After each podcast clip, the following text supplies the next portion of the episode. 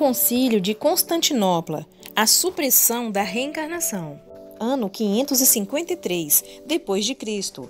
Concílio é uma assembleia de todos os bispos da igreja.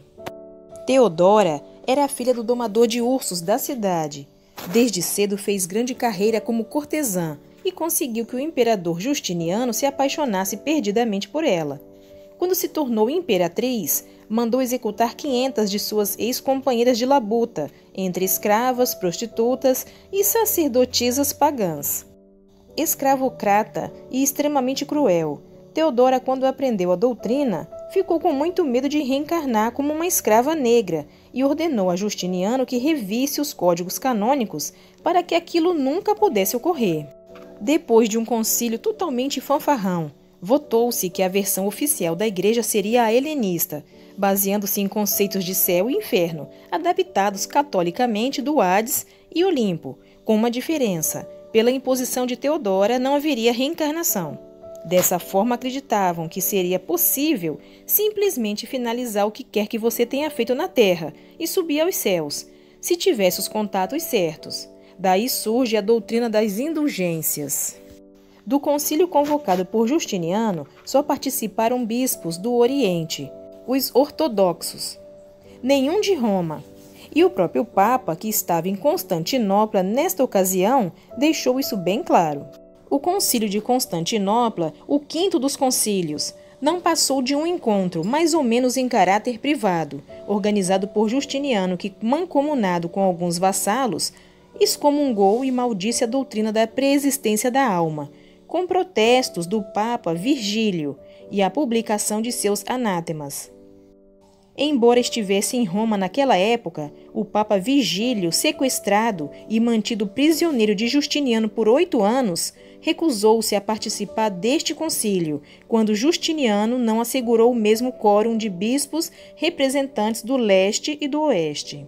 Uma vez convocado o concílio, só incluiu 165 bispos da cristandade em sua reunião final, dos quais 159 eram da Igreja Oriental Tal fato garantiu a Justiniano todos os votos de que precisava. A conclusão oficial, a que o concílio chegou após uma discussão de quatro semanas, teve que ser submetida ao Papa para ratificação.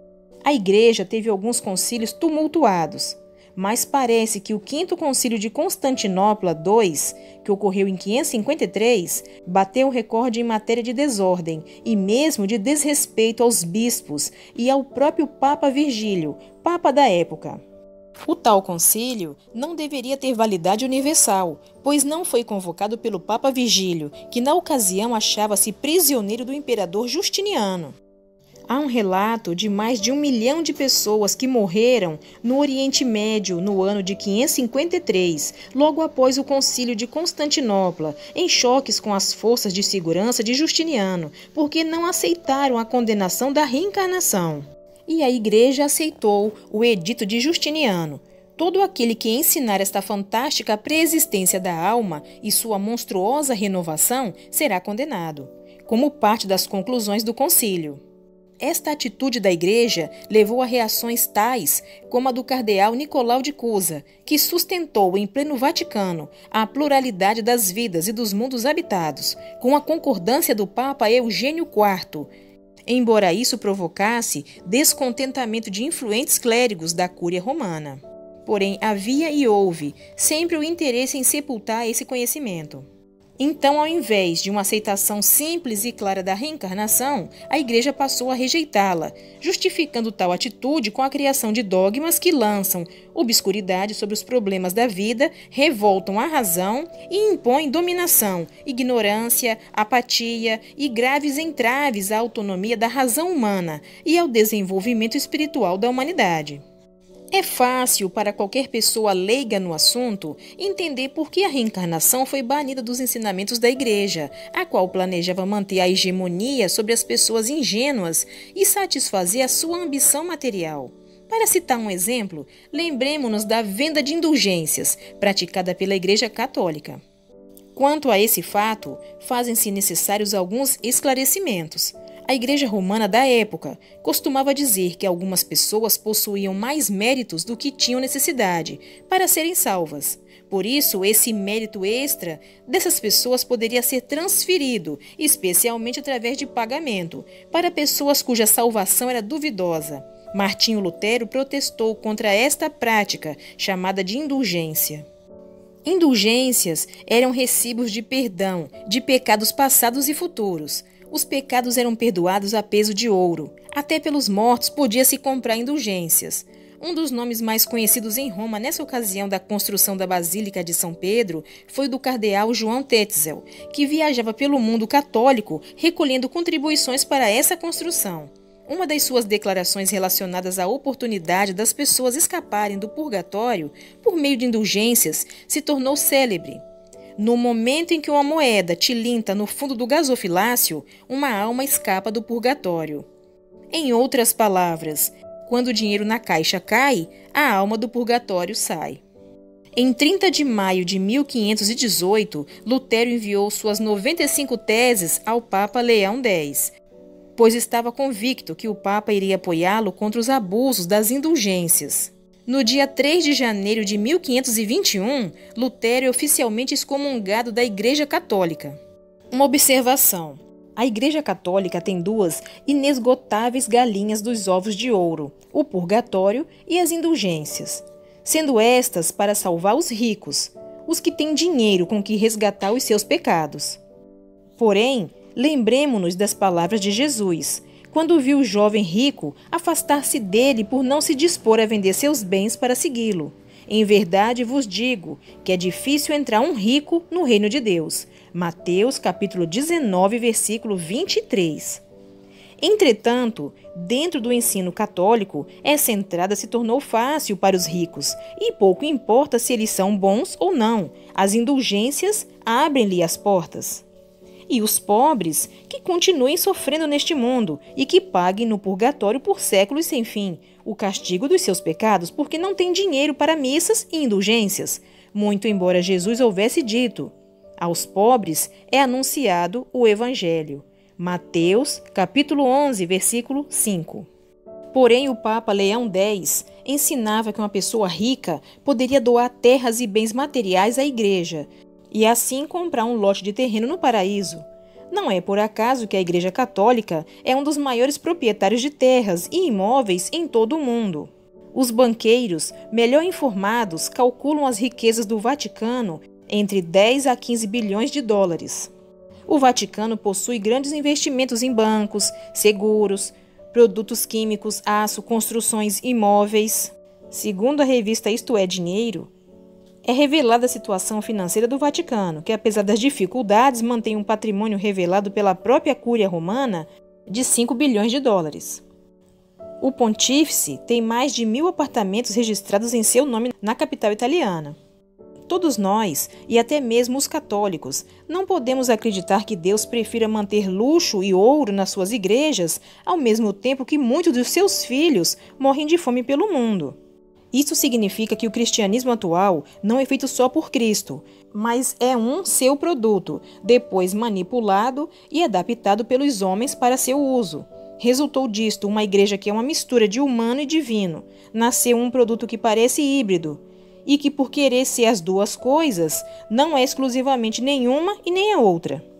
Observação: Orígenes de Alexandria, teólogo, jovem cristão, filho de mártires, foi um profundo conhecedor das Sagradas Escrituras e também estudioso da filosofia grega, a qual foi levada a seu maior brilho, graças à atuação desse notável intelectual.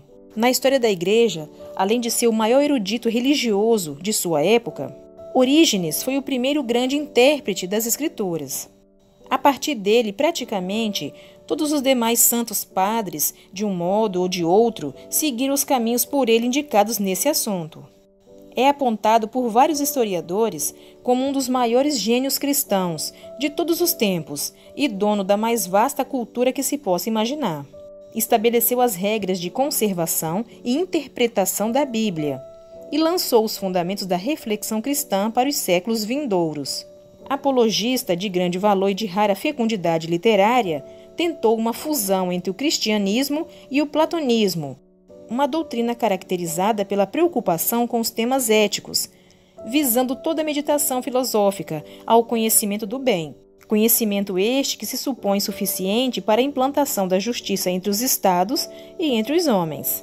Orígenes nos encanta por sua apurada visão espiritual e sua maneira especialmente lúcida de abordar a mensagem de Cristo.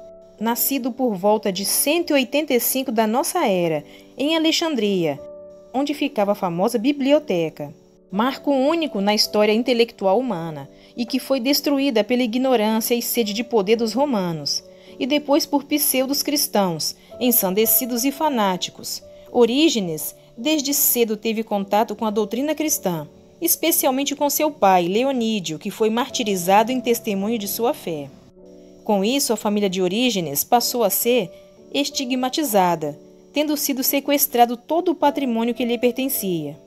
Para sobreviver, o jovem e brilhante Orígenes passou a lecionar para ganhar seu sustento. Mente curiosa e aberta, dedicava-se ao estudo e à discussão da filosofia, notadamente Platão e os estoicos. As doutrinas ditas orientais não lhe eram estranhas, e muito menos a ênfase num conhecimento psíquico direto com o transcendente, que era típica da escola de Amônio, fundador do neoplatonismo e também um simpatizante, pelo menos em parte, do cristianismo. A doutrina paligenética, ou seja, da reencarnação, era bem conhecida por Platão e Sócrates. Tal doutrina foi muito familiar a Orígenes em sua fase de formação, e posteriormente ele viria a divulgá-la abertamente.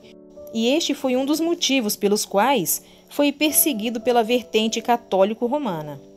Morreu em 254 depois de Cristo, na cidade de Tiro, em virtude da perseguição de Décio, mais conhecido pelo nome de Trajano, o qual era um incansável opositor do cristianismo. Temos hoje, dessa forma, poucos de seus escritos, mesmo assim devidamente maquilados. Reencarnar é voltar num corpo físico. Reencarnar é voltar a viver num novo corpo físico o espírito é capaz de assumir diversos corpos e retornar mais uma vez para a Terra, com o objetivo de buscar o autoaperfeiçoamento. Sinais de que você já reencarnou pelo menos uma vez. Você tem medos, manias ou atitudes inexplicáveis? Sensação de estar vivendo uma situação que já viveu, frequentes e consistentes? Sonhos recorrentes? Você tem lembranças de algum lugar ou alguém que nunca conheceu? Fortes ou intrigantes marcas de nascença? Você é uma pessoa empática e altruísta? Você sente que tem uma alma velha e experiente? Informações retiradas do site verdadeluz.com.br. Espero que você tenha gostado deste estudo. Clique no joinha se você gostou. Se inscreva aqui no canal para ajudar no crescimento. Ative o sininho para não perder nenhum vídeo e ficar sempre atualizado com os estudos. Obrigada pela sua companhia. Fique com Deus e até o próximo vídeo.